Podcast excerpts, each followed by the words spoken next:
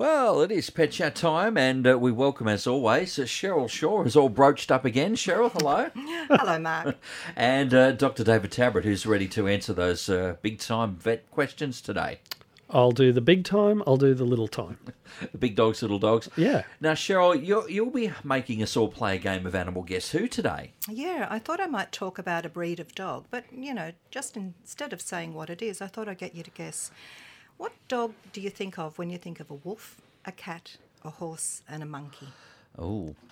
Cheryl decided today that it's it's games time here at Pet Chat, and it is uh, time to play Guess Who, Animal Guess Who. Puzzle and a riddle. And we've got no clue. David, a minute ago you said we've narrowed Cheryl's dog breed down to about 500 possible.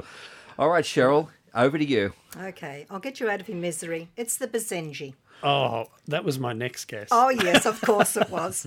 now, the Basenji is a really interesting dog. It, it certainly is. I would of- never have guessed this. I'd still be here next Tuesday. No chance. Oh, well, well, David did come up with two things that it was a sight and a scent hound. So that is pretty c- pretty clever going there. So it is an unusual breed.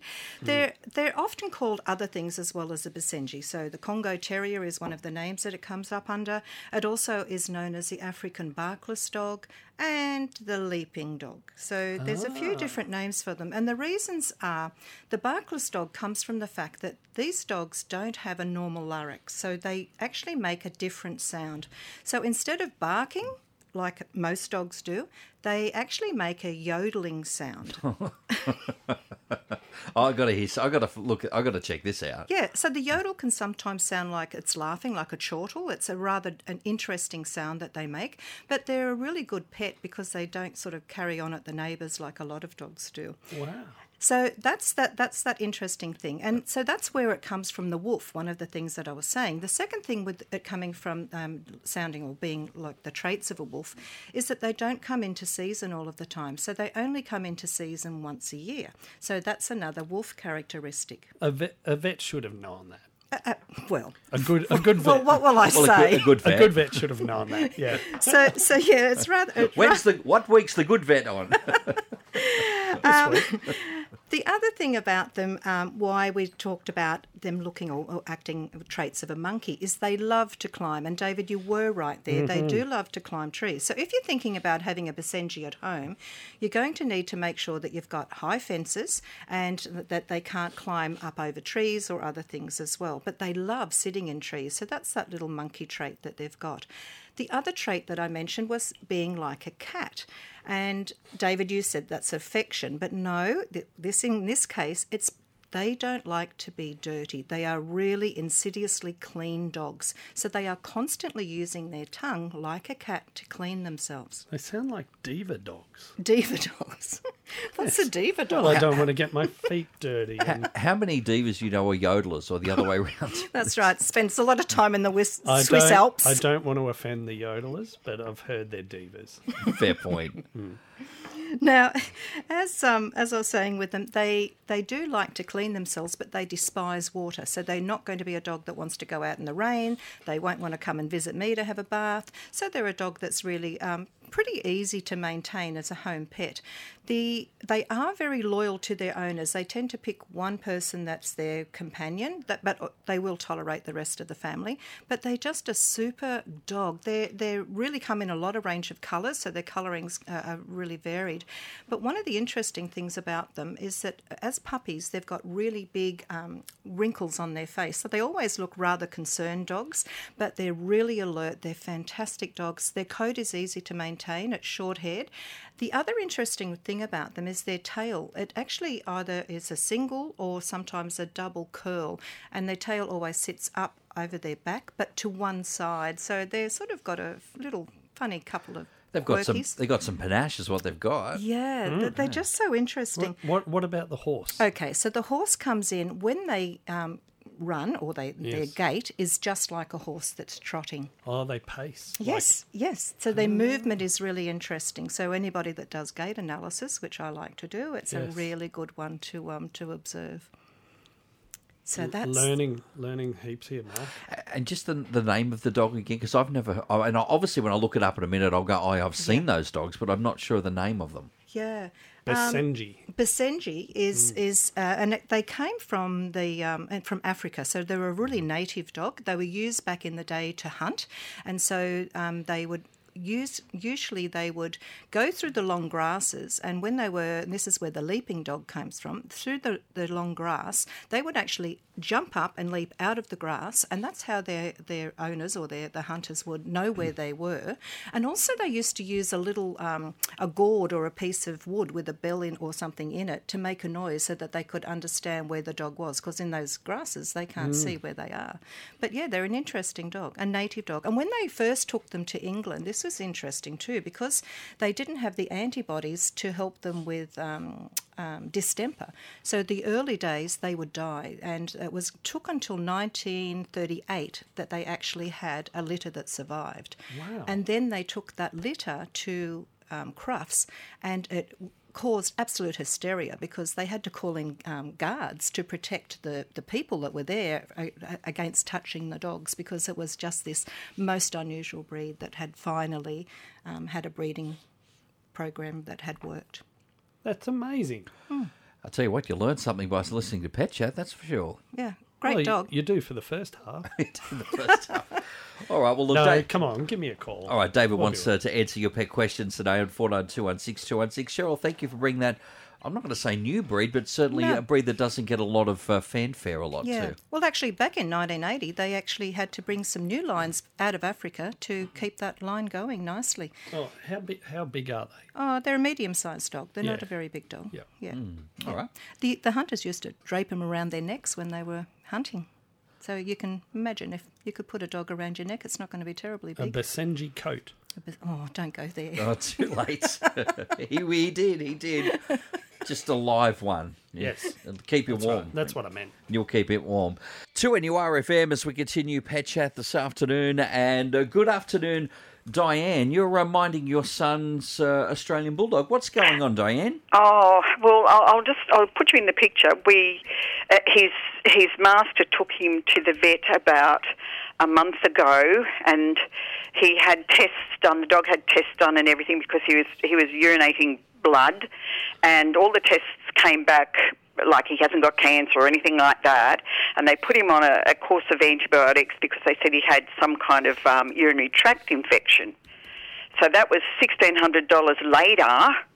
The dog is still peeing almost claret colour. That doesn't sound too good. no, Um, it doesn't. I don't doesn't. know what to do. So, how old is the dog? He's 10 and he's, He's a big boy. He's a, Yes. he's a big boy. Um, so there's a couple of things that we see, uh, Mm. pat- particularly in bulldogs.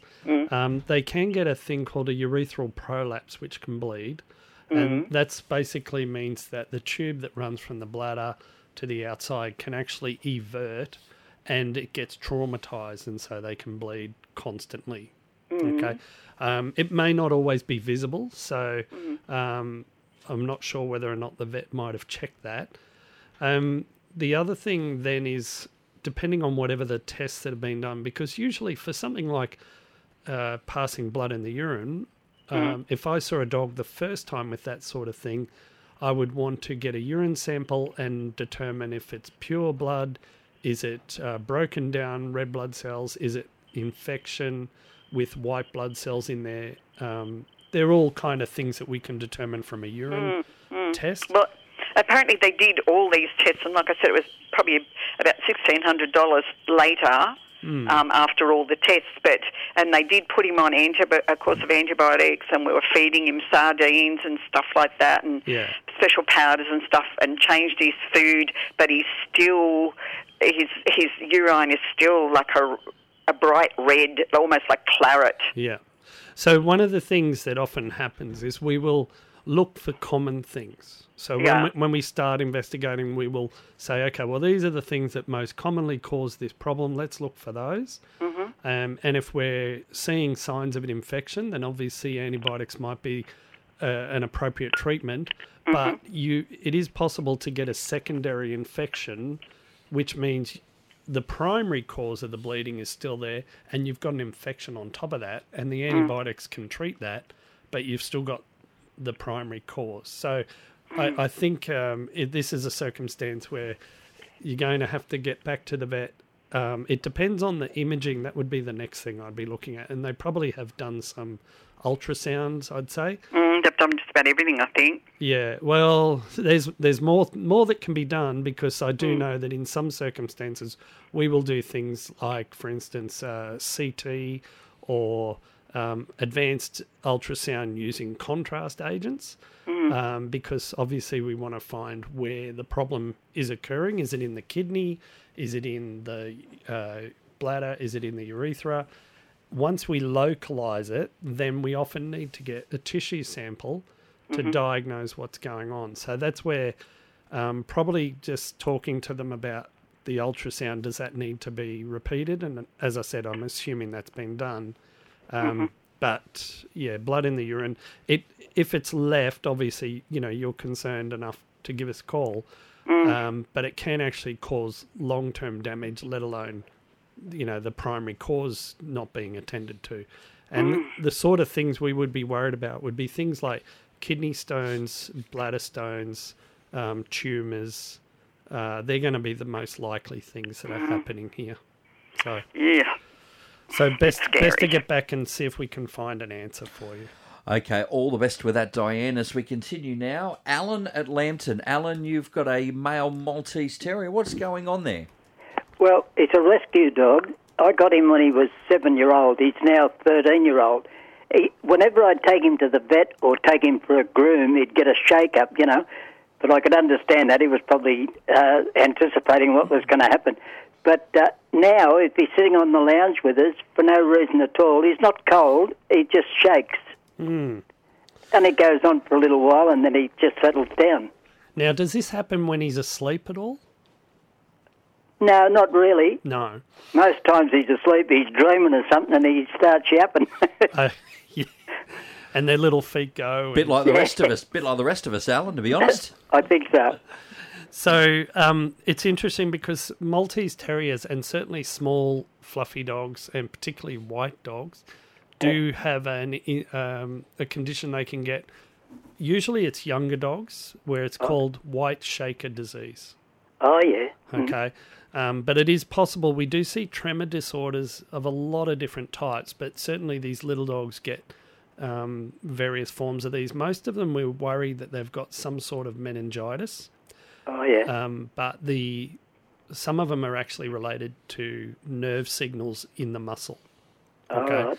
so um, they are responsive to treatment. That's one thing, but I've always found them a little bit difficult to diagnose because um, you know you can test for certain things, and particularly if we're worried about meningitis, that can be pretty serious. Um, and that sometimes this is how it shows up, just as this trembling all the time. but so- then again, if he's 13 year old and he, he eats well uh, and he gets plenty of exercise, uh, he seems to be in pretty good health. It, it's just that now and again he gets this quiver up, and uh, it looks for all the world like you got got him freezing. He's cold. Yeah. But then he, he settles down and he's okay after that. Does he ever do that quiver when he's walking, or is it only when he's resting? Only when he's resting. Yeah. Okay. Um, I still think it's worth getting checked out. Oftentimes, as I said, it may be fairly simple with the treatment, and he could, you know, help him to cope with a lot of circumstances. The other thing I didn't mention before was behavior related and anxiety kind of symptoms, and in those circumstances, then there are some really helpful treatments. Um, and yeah, 13's good, but um, let's get him out to 18 or so, and uh, so he's still got a few years in him. Yeah, well, I'm 86. He might outlo- outdo me. Long way to go. Some of them will. All right, thank you very much, Alan. If you have a question for the gang at uh, Pet Chat this afternoon, of course, uh, Dr. David's here and Cheryl over there still playing Animal Bingo, so she'll be ready as well. In the meanwhile, David, you would like to talk about blood tests today. I had to go and get a blood test the other week, Okay. and um, still waiting for the results. Okay, because you don't That's- look you don't look that great, so there's obviously something going on there. Hopefully, the test will come back okay. It was just a health check, Mark. okay. Whoops. All right, please go ahead. But Hmm. it actually drew my mind to what happens. You know, we were we need to do blood tests on our pets sometimes to help Sure. us diagnose what's going on. And a couple of things jump out at me. First of all, I think a lot of the time we do get results back pretty quickly. I mean, our um, veterinary pathology labs are less crowded or they're not getting as much work as the human labs are. But essentially, the tests are pretty much the same. The machines have to be adjusted. So it's not like we can send a dog sample off to a human lab because the you know red blood cells look different and cat red blood cells look different and sometimes we even see birds and their red blood cells are if if they were put through a human machine it would cause all sort of problems because uh, uh, bird red blood cells have a nucleus whereas human dog and cat do not have a cell nucleus in them so um, Wow, very interesting. few little differences there. But um, when we say, I'll see a dog, and um, I might say, look, we need to do some blood tests. And it kind of sounds very off the cuff, but it does involve a fair kind of process that I think it's worth just pulling back the curtain a little bit for our listeners and understanding what does that actually mean. All right, so the decision's been made by the, the vet that we need to do a blood test. Uh, what what happens here? Right. Well, the first thing is we've got to get the blood. Yeah, I reckon that's the, got to be the hardest part because the did the did the animals they kind of always a sense that something bad's going to happen, or have you got it sort of well, you got a system? Uh, I think the answer to that is yes and yes. I think they do sense because, first of all, they're very often taken away from their owners. Um, we don't always know how an animal is going to react when we actually put a needle in their skin, and we don't want the owners to be bitten. I've had people say, "Oh, I'll hold him for you," and and we go, "No, well, actually, there's a particular way that we will hold them so that everybody is safe." So generally, do we is this happen in the room with the owners, or, or the owners a different room, or you just take them and not have them hold them? I have done uh, blood blood draws with the owner in the room, um, but if it's the first time we've ever done that, I think I would take them out of the room. And is that so that we that at least in the animals one they don't associate a bad thing happening with their owner present, or, or is there just another reason that I'm not thinking of? No, but that's a well, I I hadn't thought of that, but I think that's a very good point. Animal psychology. See, Yes. up here for thinking, David.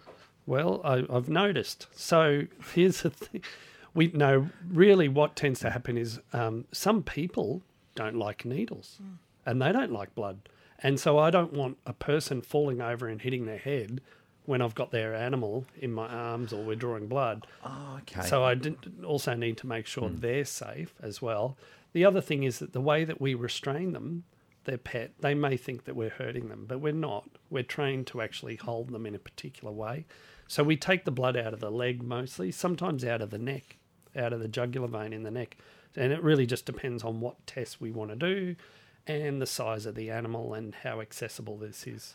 And I'm guessing it's fair to say that there is not one animal that actually is cool with the process once the needle's in.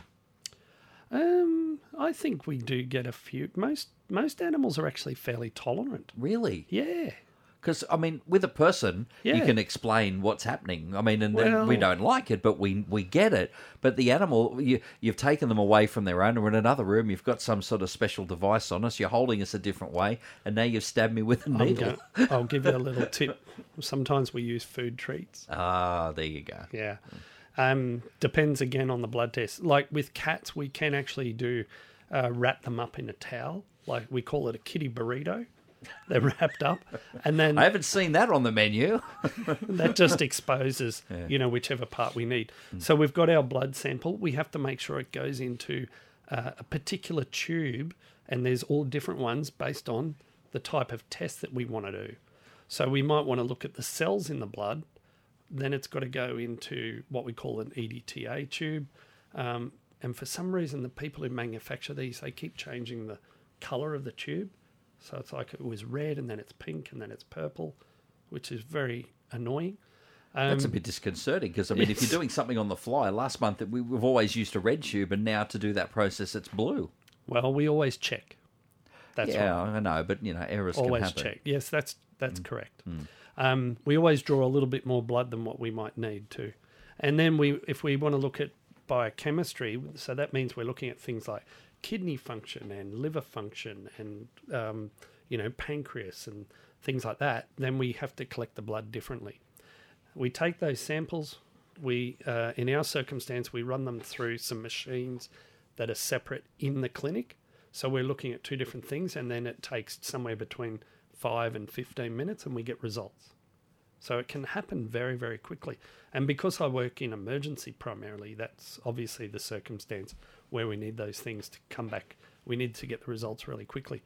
However, sometimes if we're really suspicious about a blood sample, we might need a specialist pathologist to actually look at the red blood cells, the white blood cells, and we need to then send that away. So that's kind of a bit more like the human scenario where, you know, we send the blood away and it'll take a few days to come back.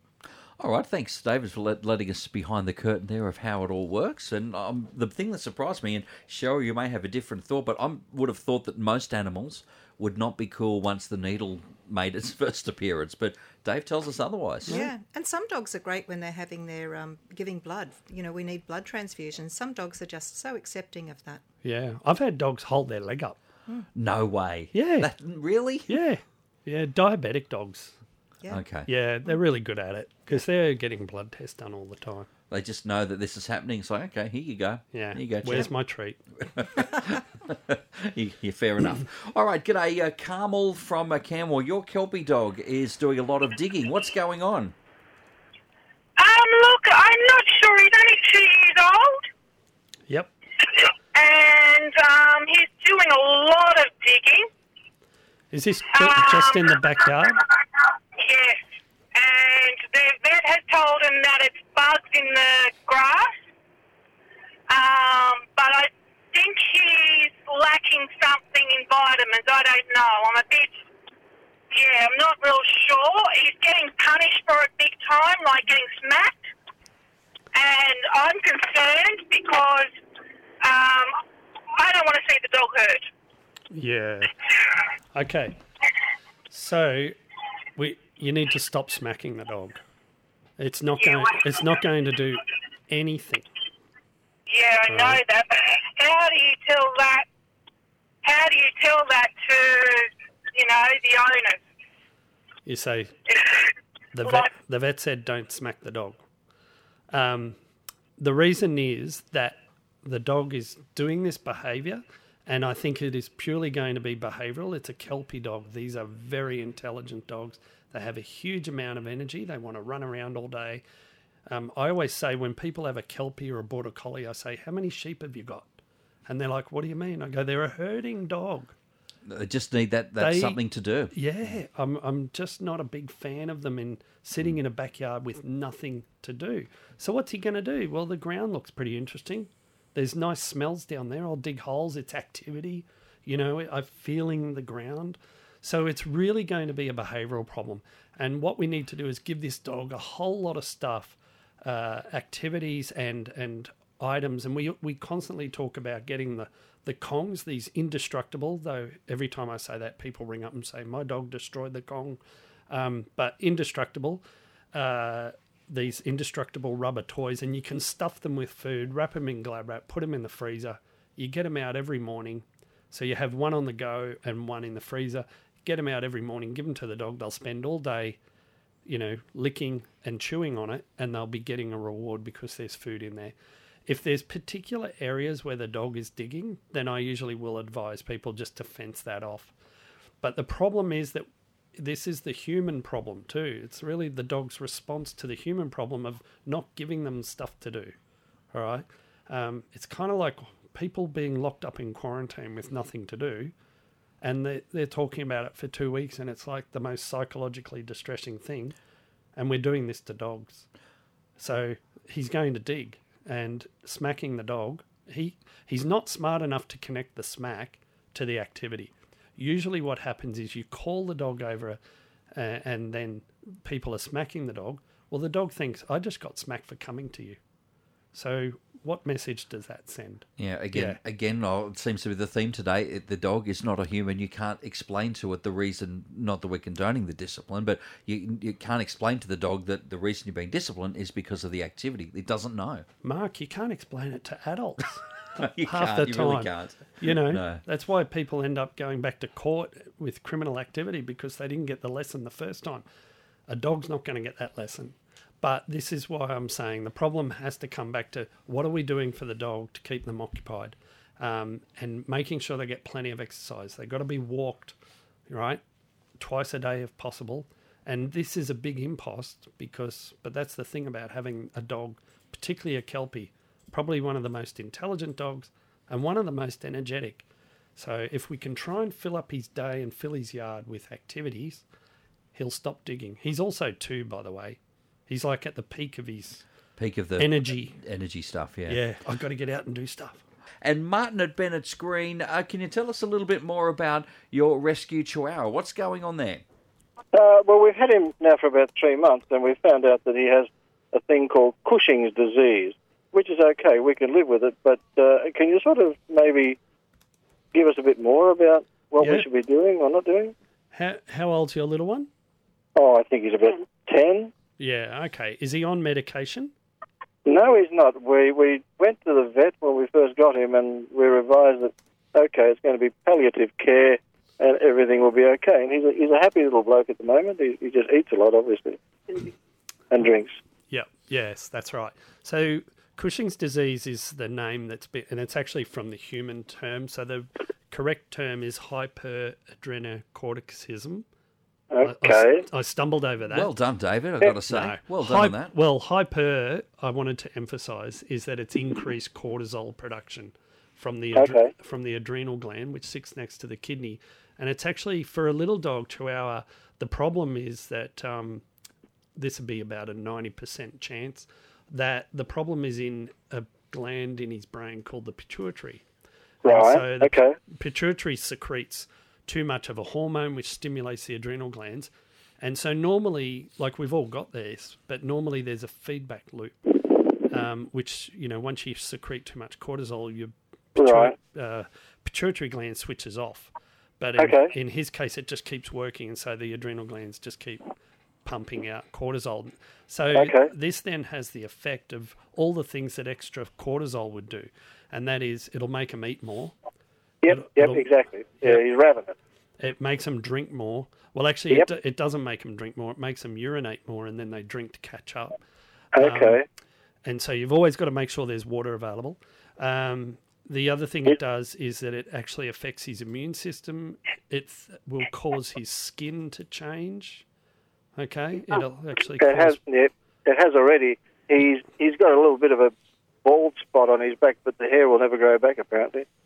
Yeah, well, not without treatment. That's that's for sure. Um, the other thing it can do is because a lot of people think, oh, well, you know, that's the worst it does.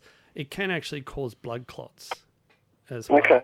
So over time, it, it could actually be quite dangerous and certainly affects their lifestyle. I've seen dogs that just sit up all night wanting to eat all night. So Yeah. whether whether or not you treat it really is going to come back to that discussion with the vet. There are various treatments available. S- Some people don't treat it for various reasons, and I don't think that's terrible. It's just you know you just got to weigh that up. So All right, thank you very much, and good luck with uh, the uh, dog there for you, Martin and uh, David. Thank you so much, Dr. David Tappert, for your No input today, Pet Thank Chat. you. And Cheryl, shall we, Cheryl, the only thing we didn't look at is your brooch today. So what have you got on quickly? It's It was always a- a, it was a wolf. Yep. Yeah, part of your little game that you were playing It is a earlier—a wolf that looks like a horse, a cat, and a monkey. The Basenji. All right, that uh, sounds good. Thanks, guys. That's Pet Chat for another week. Back next Wednesday. Thanks for listening to this podcast from 2NURFM at the University of Newcastle. Topics range from gardening to health, well-being, pet care, finance, business and travel. You'll find them all at 2NURFM.com.